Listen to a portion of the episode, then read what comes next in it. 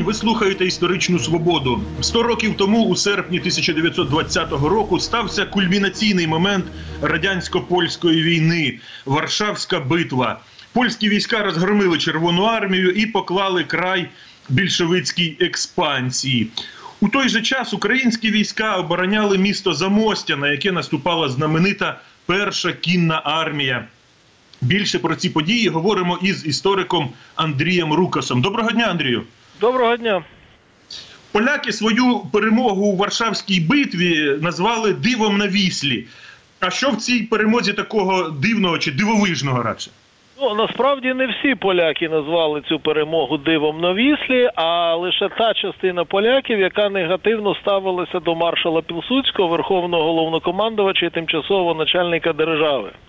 Тобто дивом на віслі назвали його політичні противники з правого табору, які таким чином намагалися применшити його роль у цій перемозі. Мовляв, лише диво врятувало Польщу, не е, талант полководця Пілсудського, не талант генерала Розвадовського, який займався оперативним плануванням, не героїзм, мужність і самопожертва польських вояків, а саме якесь чудо, диво, якісь не знаю, небесні покровителі врятували Польщу, а не прості польські солдати, офіцери і генерали.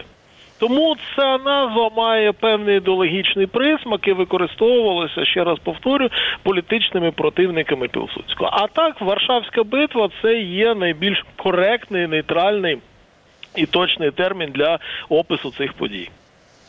Польська історіографія надає неабияке значення цій події. Е, В польській історії це одна з ключових подій історії ХХ століття.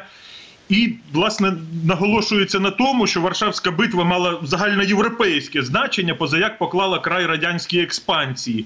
А наскільки реальними були експансіоністські плани більшовиків, їхній намір, як тоді казали, через труп панської Польщі понести на штиках щастя трудовому людству? Наскільки Ну, Європа була готова прийняти от ці більшовицькі Ну, ідеї?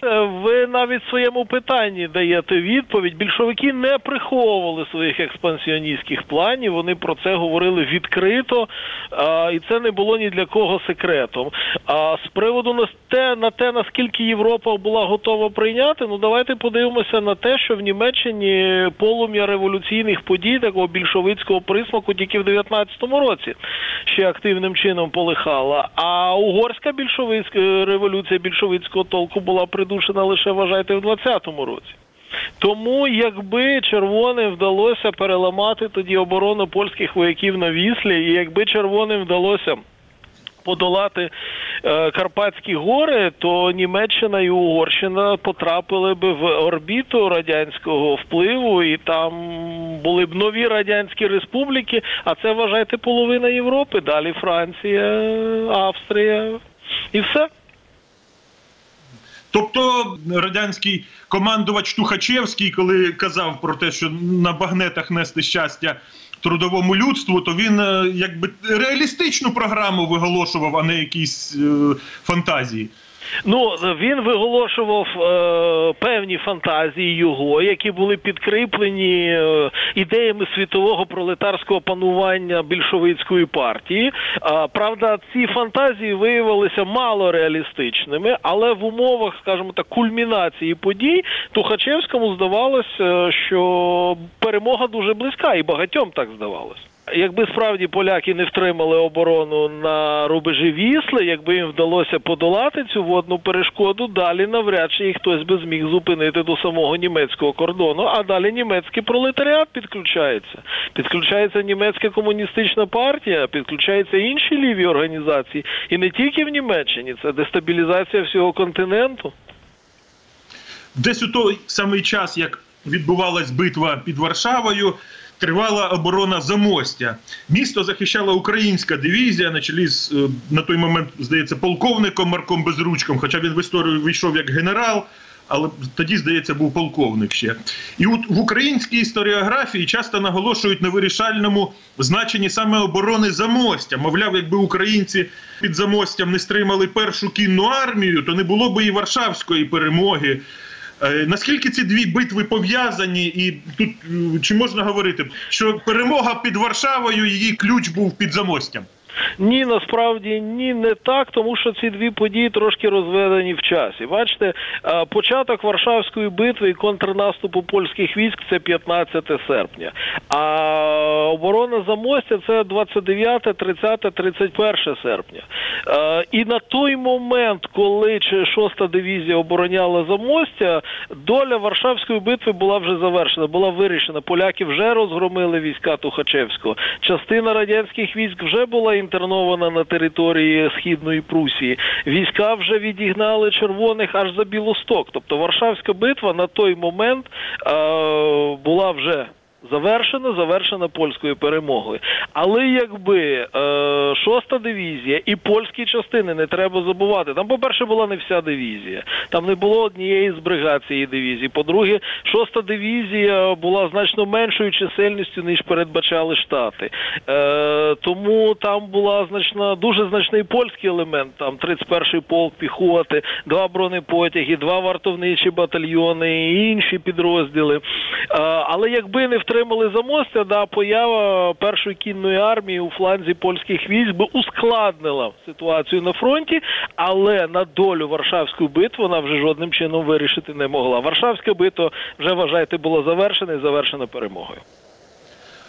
А як би ви м, вписали битву під Замостям е, чи оборону Замостя в українську історію? От на вашу думку, місце для української військової історії чи, Для чи української взагалі? військової історії це одна з перемог. Е, причому це спільна перемога на двох союзників польських і українських союзників, брате, братів по зброї на той момент.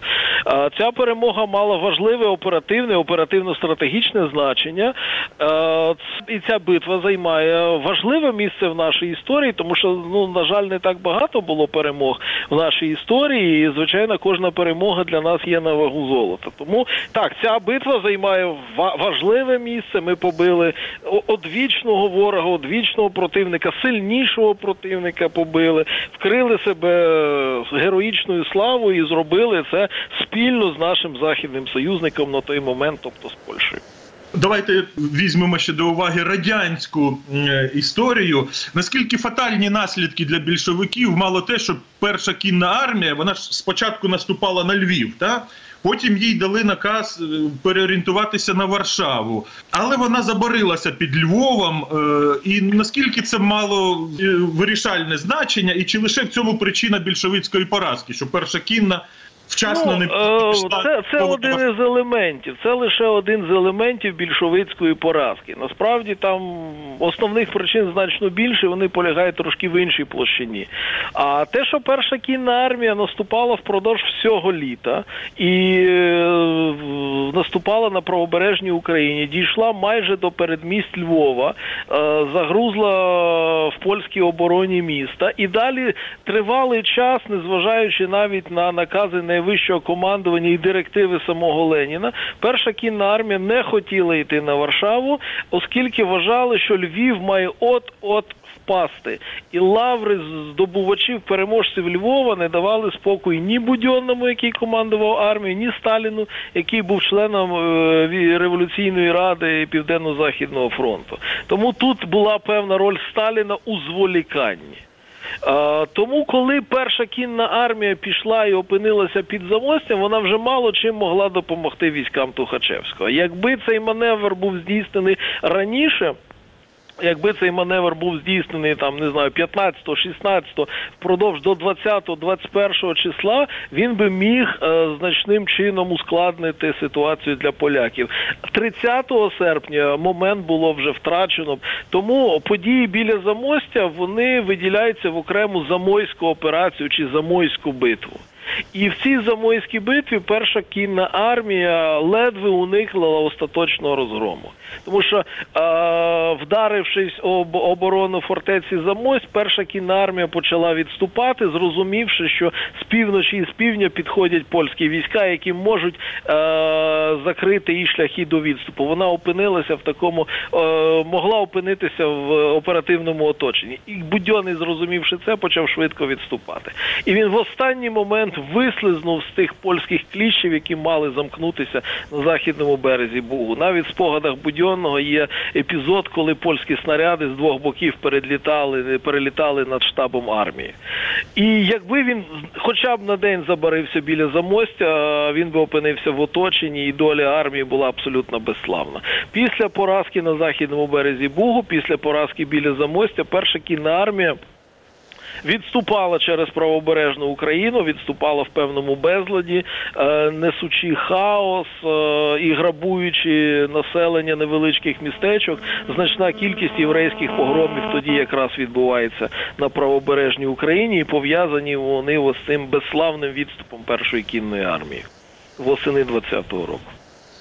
До речі, якщо говорити про польську історію, е, то там замостя і 1920 рік асоціюються передусім із перемогою польської кавалерії. А як так, от нам кажеш замостя, от в українському історичному контексті, ну ми одразу кажемо, та замостя це безручко, українська дивізія обороняє замостя. А якщо поляку сказати замостя і 20-й рік, то він про польську кавалерію згадає. Тут це якось паралельно відбувалося чи, чи що? Е, Це відбувалося, вважайте, паралельно. Це елементи більшої операції.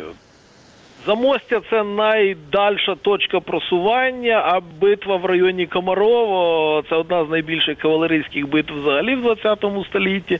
Саме тут е, була завдана серйозна поразка, і тоді польські оці клещі почали зжиматися. Тобто, по події довкола в районі Замостя можна уявити у вигляді таких кліщів, де Замостя було тим центром, де дві частини кліщів змикаються. А от та битва кавалерійська Комарова, яку ви згадуєте, то вона була власне тими кліщами, які мали би відкусити шлях до відступу.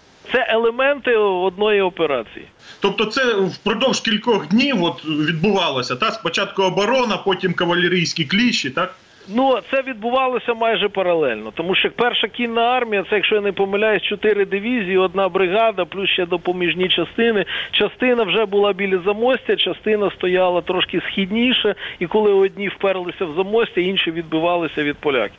Де в цей час перебувала основна сила української армії, армії Української Народної Республіки. Як вони сприйняли оці події? Що планував Петлюра, що планували військові? На той момент основні сили армії Української Народної Республіки обороняли лінію Дністра.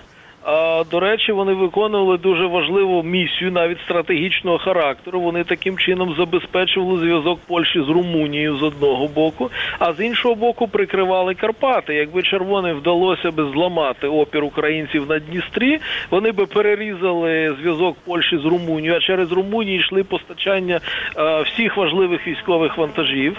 А якби їм вдалося подолати Карпати, перед ними лежала би Угорщина, що де щойно була придушена революція. А далі, в першій половині вересня, армія Української Народної Республіки спільно з військами польських союзників перейшли в контрнаступ в Галичині і дуже швидко вигнали червоних за збруч. І далі перенесли бойові дії на ту територію, яка згідно з Варшавськими домовленостями була визнана державною територією Української Народної Республіки, і так наступали до того моменту, поки в Ризі поляки і червоні не уклали перемир'я. А власне, як е, Петлюра собі планував подальший розвиток подій? Згідно з його планами повернення на власне на власну територію, звільнення від ворога, чи тим більше, чи чим швидше, тим краще е, від е, виганяти побитого ворога, який ще не встиг оговтатись. Треба було швидко, максимально швидко звільнити ну максимально більшу частину території правобережної України. Провести мобілізацію, збільшити чисельність армії, воювати далі до перемоги сподіваючись на союзника, який нас тоді підвів, уклавши перемир'я з червоними і визнавши більшовицьку Росію, відмовившись від допомоги українцям. А на той момент що з себе уявляла армія Української Народної Республіки? Наскільки вона була готова виконати ці завдання? Ну, дивлячись на який момент. Якщо ми говоримо про початок вересня, армія Української Народної Республіки була готова виконати ці завдання. Вона їх виконувала, успішно виконувала до середини жовтня. Далі те, що наступ зупинився, це було в першу чергу рішення політичного характеру, меншою мірою військового характеру. Далі була проведена мобілізація, чисельність була збільшена майже вдвічі. Армія становила близько 40 тисяч людей. Але далі забракло часу на е, нормальне навчання, на бойове злагодження, і постала інша дуже серйозна проблема це брак боєприпасів, набоїв і снарядів. І от оця проблема брак боєприпасів, набоїв і снарядів і стала одним з ключових факторів того, що в листопаді 2020 року армія УНР зазнала достатньо швидкої поразки від червоних, які перейшли в наступ. Як це пояснити? Ну я розумію, що не пустили українську делегацію на переговори в Ризі, ну українську делегацію Української Народної Республіки. Але чому поляки не могли своїм союзникам дати е, зброю і боєприпаси?